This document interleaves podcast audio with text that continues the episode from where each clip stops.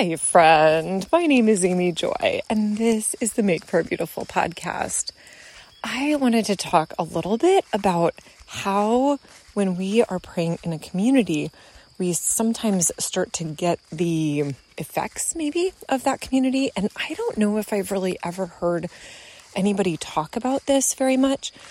I guess Carla Pratico, several years ago, I had some questions for her about different manifestations maybe that I would see. And she said something like, Oh, if somebody prays over you and they tend to have their head shake or their hand shake, then oftentimes you'll have that as well. Or there are certain streams of the more charismatic circles where they'll say, Wow, in the midst of their prayer. Whoa. I mean, whoa.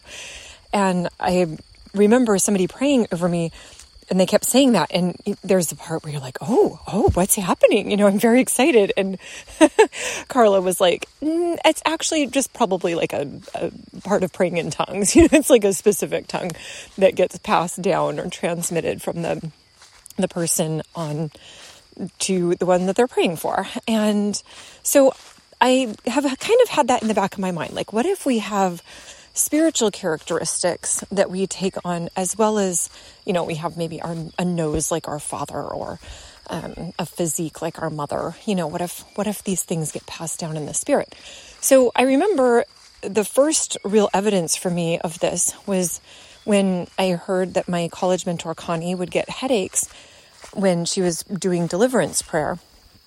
And I remember I probably had never had a headache in my life up until that point. And at some point, I started to say, oh my goodness, I think I'm getting witchcraft headaches. And once I've explained that to people, some just identify, like, oh, that's what's been happening to me my whole life.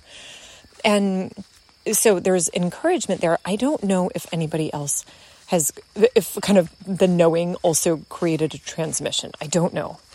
But I know I have talked before about how sometimes in prayer I get the dry heaves and sometimes I know it's for me, like, oh, I know I'm being bad.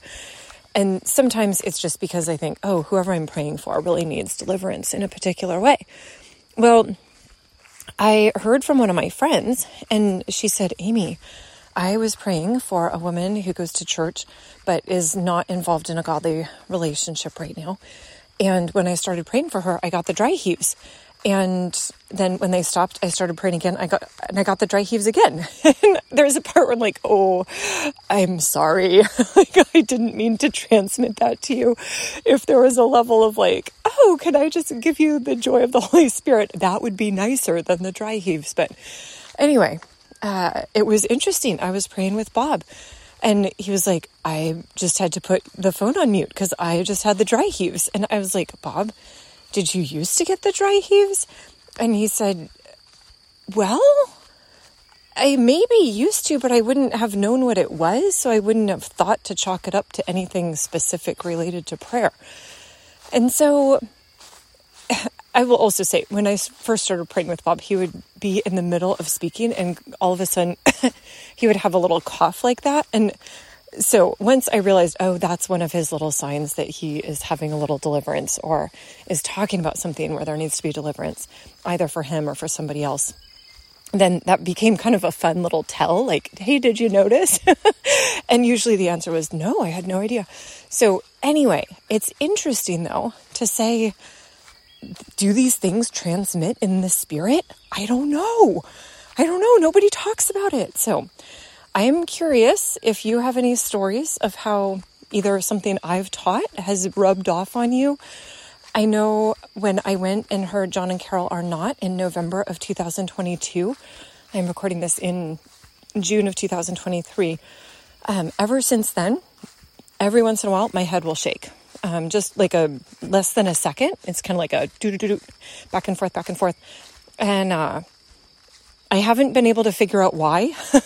it doesn't come up at any specific moment, like anytime I'm really in prayer. I will say if I'm in a more spiritually sensitive environment, it might happen more often. And but and there are days where it doesn't happen at all. So I have no idea.